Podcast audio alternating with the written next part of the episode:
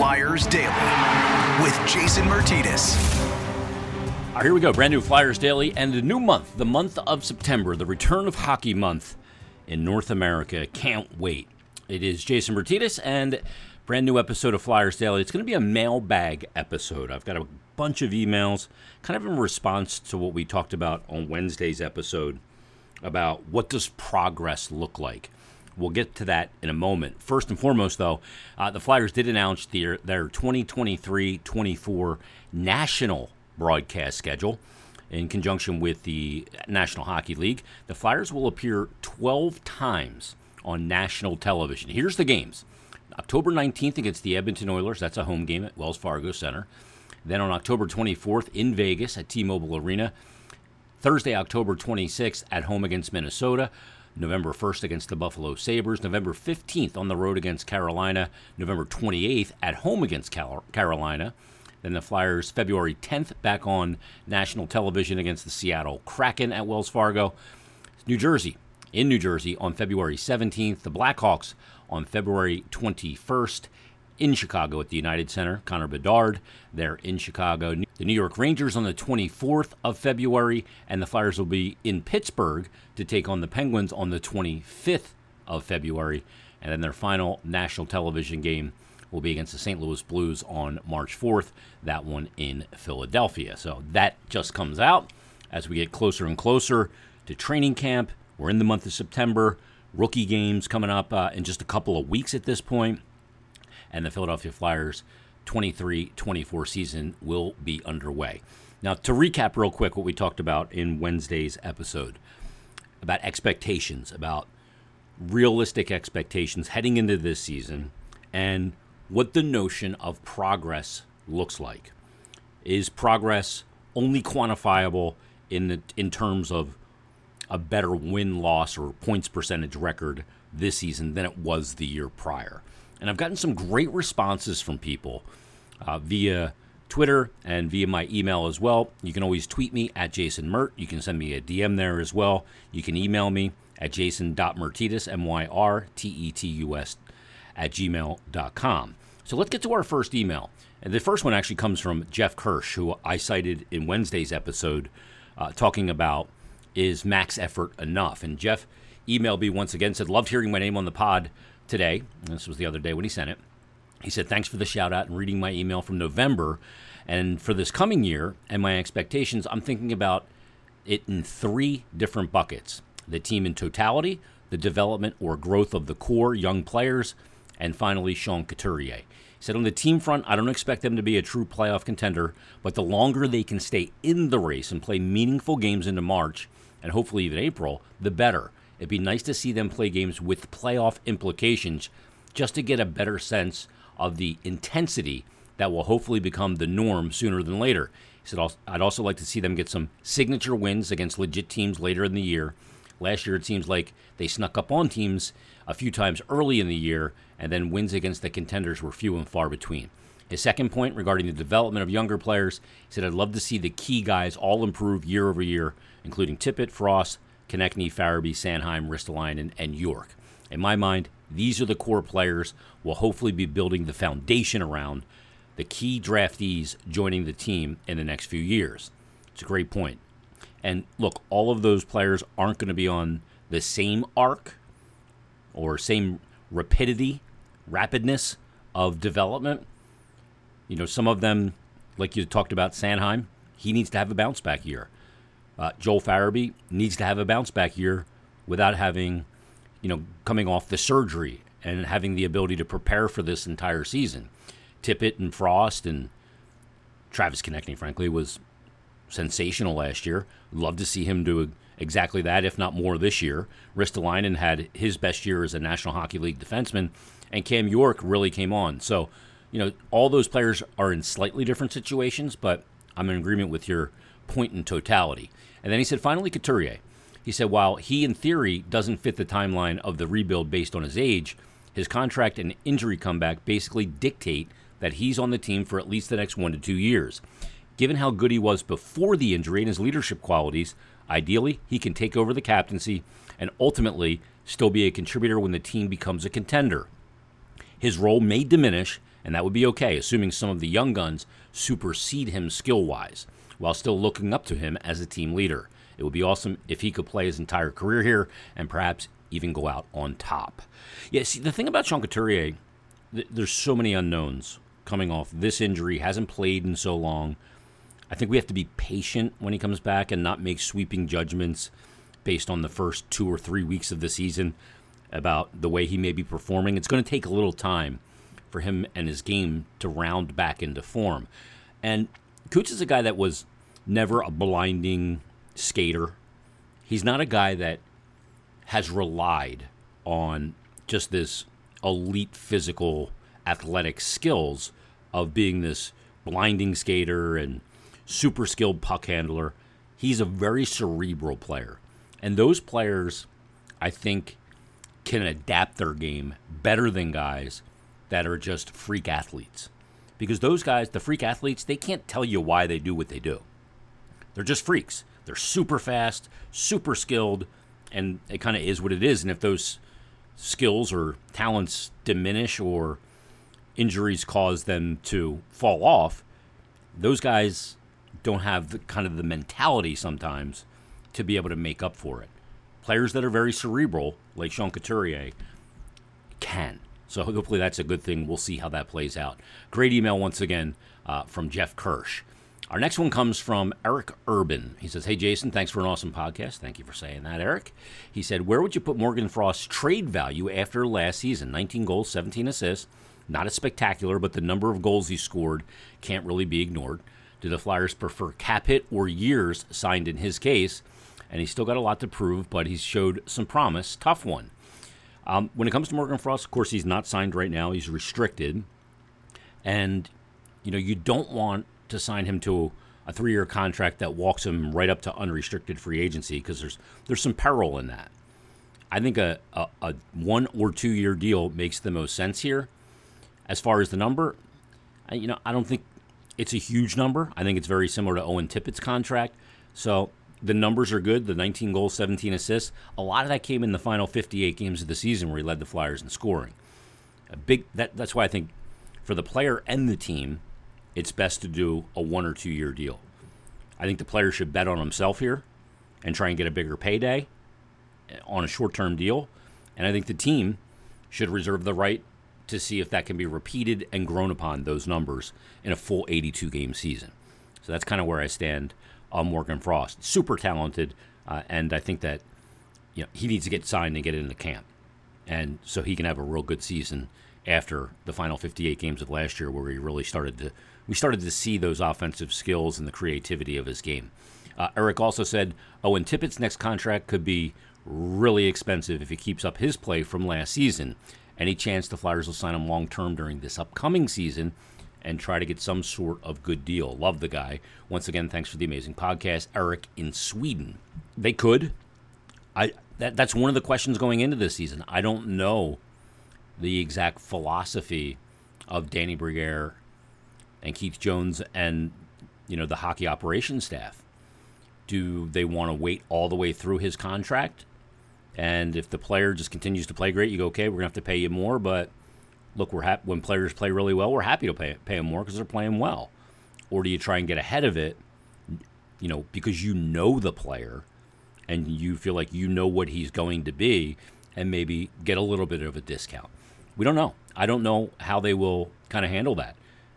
The Sam Ersson contract that they signed this offseason a year early, I thought was interesting. Maybe that tips the hand a little bit that they may be a team that when they feel like they know what a player is, they may act early.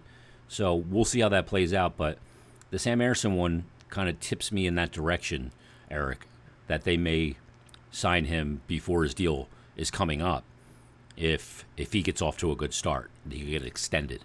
All right, let's go to our next emailer, and this is uh, Joseph DeAngelis. He's a frequent listener.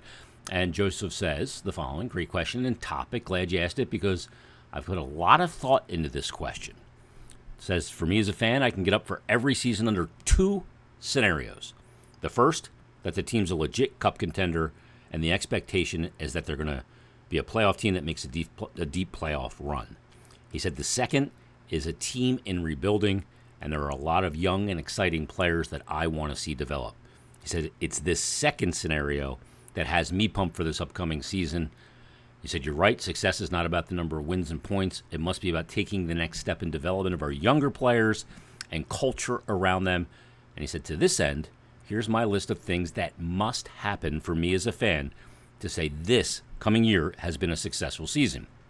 Number one, the foundation built last season must stay strong.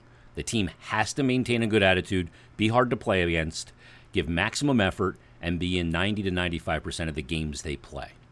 Love point number one. Totally agree, Joseph. Point number two, he said Torts has to coach the way he talks. He talked last past season uh, about building from the footings and needing to get younger on D. Thus, Torts from the start of the season cannot overuse veteran players like Staal, Walker, Deslauriers, and Hathaway. He also needs to ease Couturier and Atkinson into the lineup.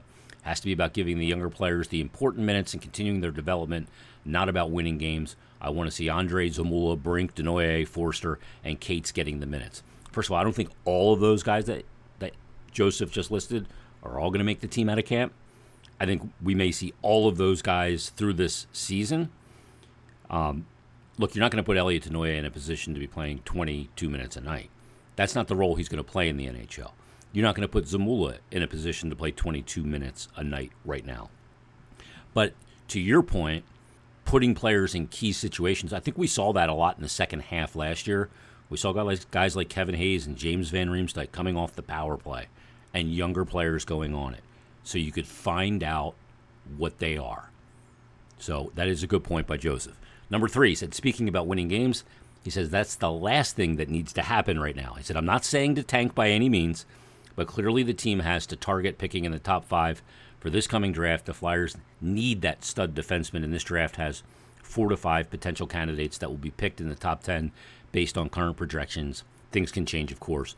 And then he said the Flyers must have the pick of the litter to move this rebuild forward, picking seventh or worse would be a huge blunder at this stage of the rebuild. And then he said four. All right, number four. Finally, I would like to see some good trades at the deadline this year to keep accumulating draft capital and younger players. The more picks and prospects the Flyers have, the better odds they have of hitting on players. Staal, Walker, Seeler should be givens at the trade deadline. They won't generate much of a return. And the Flyers should thus consider parting with Scott Laughton and Travis Konecny because they should generate a far greater return. And again, help move this team and rebuild forward. Thanks for all you do. Best Joe. Um, I, I, think that if the team is out of it, Danny Briere will be a guy that is looking to accumulate assets. And I don't think that he will fail in that mission. Let's get to one more email in our mailbag edition here. This one comes from Chance Curran. Chance is from Alaska. Chance says, Hey, Jason, a longtime listener from Alaska, love the show. He said, I got a goalie question for you. I see that in the email and immediately I get excited. So he says this. So when I was watching games last year, I noticed the elite goaltenders are very good at playing the puck behind the net and getting it out of their zone, preventing the forecheck. He said, I noticed that Carter Hart doesn't do this well, and I've seen some points in games if he had stopped the puck behind the net and made a good outlet pass, it would have relieved the pressure off the defense and maybe went the other way for a scoring chance. He said, This is not a dog on Hart. I love the player and would love to see him go far on this team. But the question is, do you think this is something he can fix in his game, or am I just crazy and making a big deal out of nothing? Would love to get your thoughts. Go Flyers. He said, P.S. We don't live in igloos. We're ride polar bears to work. Thanks for all you do and keep up the good work. Sincerely, Chance from Alaska. I didn't think that you lived in an igloo, Chance. All right, so the question of playing the puck. I think it's something that Carter has improved on I thought he was much better last year at playing the puck than he was the year prior. And I know that Kim Dillabaugh, the Flyers goaltending coach, um, does work with the goaltenders quite a bit on puck handling and, and you know, being able to play the puck and, and relieve that pressure from your D. I am a big believer that a goaltender that can handle the puck and stop those rims on a dump in and make that – six or eight foot pass to a peeling defenseman or a quick up, I, I think that's a huge asset. Because I think it does a couple things. I think it saves your defenseman from having to go in with their back to the, the, the forecheck on occasion, and it can be just a faster way to get out of the zone. Now, earlier in the email, he said one thing I noticed that elite goaltenders are very good at. I don't necessarily agree with that. I don't think playing the puck is any kind of correlation to being able to stop the puck. I think there's some goalies in the league, like Mike Smith, was a great puck handling goaltender. I didn't think he was a great goaltender. There are some guys that are really good at that, but aren't necessarily really good goaltenders. There are some guys that are really good goaltenders that are also really good puck handlers, like Carey Price, or obviously Martin Brodeur was fantastic at it. But I do think it's it is something that can be a learned skill, and I think the biggest element is for the goaltenders to be decisive. Things get on you, pressure gets on you really fast. The game in the NHL is so fast that you can't think. So if the goalie goes out, stops a rim, he's got to grab that puck, head up, find his defenseman, make the pass. The longer you wait with it, you're dying on the vine. So you've got to be really decisive. You've got to be on the same page with your D, and you've got to make that play very quickly and get back into your net and do your primary primary job, stopping pucks. It's it is a skill that can be taught. It is a skill that can be developed, the handling of the puck and, and those things. Um, but you've got to be decisive because if you're not, you, you, end up shooting it into a guy's shin pads and it ends up in front of the net and they stuff it into a, a wide open net. A lot of times, goaltenders that like to handle the puck, they'll tell their D, when I get the puck, don't come to me. Because when you come to me, it, it all of a sudden throws it. I don't know what you're going to do. If you just go to a spot, peel off to down below the goal line to the corner, I'll get it to you. But just don't come right directly to me. That ha- that's something where you need to be on the same page with your defenseman so you can really accentuate the positives of being able to play the puck and being able to prevent forechecks. We see it with Igor Shesterkin a lot. He plays the puck extremely well for the Rangers. And watching games against them, you know, there's points in the game where you're going, you cannot dump the puck in behind their net where it's going to go around the boards behind the net because he's just going to start the, the breakout. And sometimes he'll stretch it too. He'll, he's so good with the way he handles the puck and the decisions and how quick he makes them. He gets it right up the ice. He'll stretch the ice to the far blue line. And that is that that changes the way a team attacks them because he's so good at it. All right, great emails. Thanks to everybody for emailing. Thanks to everybody for listening. We are in the month of September. We'll be back Monday.